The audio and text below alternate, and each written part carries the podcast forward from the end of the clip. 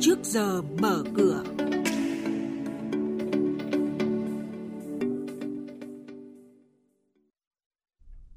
Chuyên mục trước giờ mở cửa hôm nay có những thông tin đáng chú ý sau đây.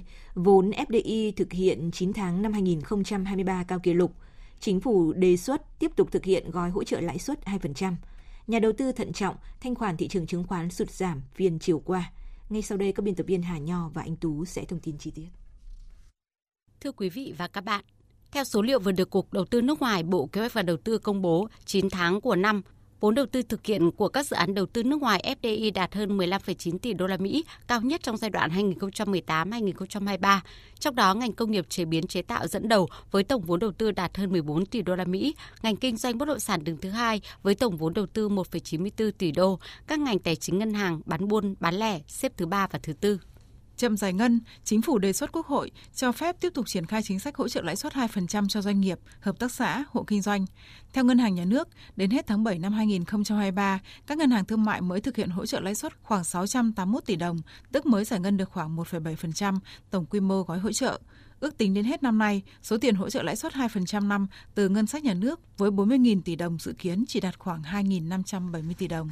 Nhận định về tình hình phát triển nhà ở xã hội, Phó Giám đốc Sở Xây dựng Thành phố Hồ Chí Minh Huỳnh Thanh Khiết cho rằng hiện nay suất đầu tư xây dựng nhà ở xã hội cao, đó là chưa tính tiền bồi thường giải phóng mặt bằng nên để hạ giá thành cần được hỗ trợ nhiều mặt. Với tình hình hiện nay, có chủ đầu tư cũng tạm ngưng triển khai xây dựng nhà ở xã hội để chờ sự thay đổi về cơ chế chính sách vì càng làm càng lỗ và đây là thực tế khó khăn khi triển khai các dự án nhà ở xã hội cần sớm tháo gỡ.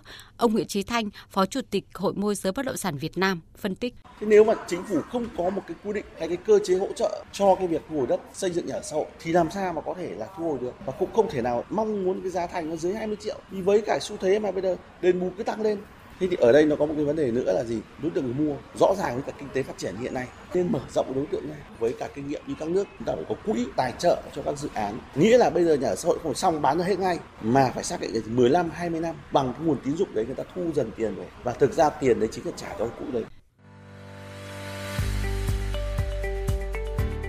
Quý vị và các bạn đang nghe chuyên mục Trước giờ mở cửa. Thông tin kinh tế vĩ mô, diễn biến thị trường chứng khoán, hoạt động doanh nghiệp niêm yết. Trao đổi nhận định của các chuyên gia với góc nhìn chuyên sâu, cơ hội đầu tư trên thị trường chứng khoán được cập nhật nhanh trong Trước giờ mở cửa. Tiếp theo là hoạt động doanh nghiệp niêm yết đáng chú ý. Công ty cổ phần Nam Việt, mã ANV sẽ thực hiện chốt danh sách cổ đông để thực hiện quyền chia cổ tức vào ngày 31 tháng 10 tới đây cổ tức sẽ trả bằng tiền mặt với tỷ lệ 10%, tương ứng cổ đông sở hữu một cổ phiếu sẽ nhận 1.000 đồng. Như vậy, với hơn 133 triệu cổ phiếu đang niêm yết và lưu hành, Nam Việt sẽ phải chi tương ứng hơn 133 tỷ đồng để trả cổ tức. Phiên gần đây, cổ phiếu ANV giảm về mức 36.000 đồng một cổ phiếu. Công ty cổ phần đầu tư hạ tầng kỹ thuật Thành phố Hồ Chí Minh mã là CII vừa bổ sung tài liệu Đại hội đồng cổ đông bất thường năm 2023 lần 2, dự kiến tổ chức ngày 17 tháng 10 để công bố kế hoạch tái cơ cấu nguồn vốn.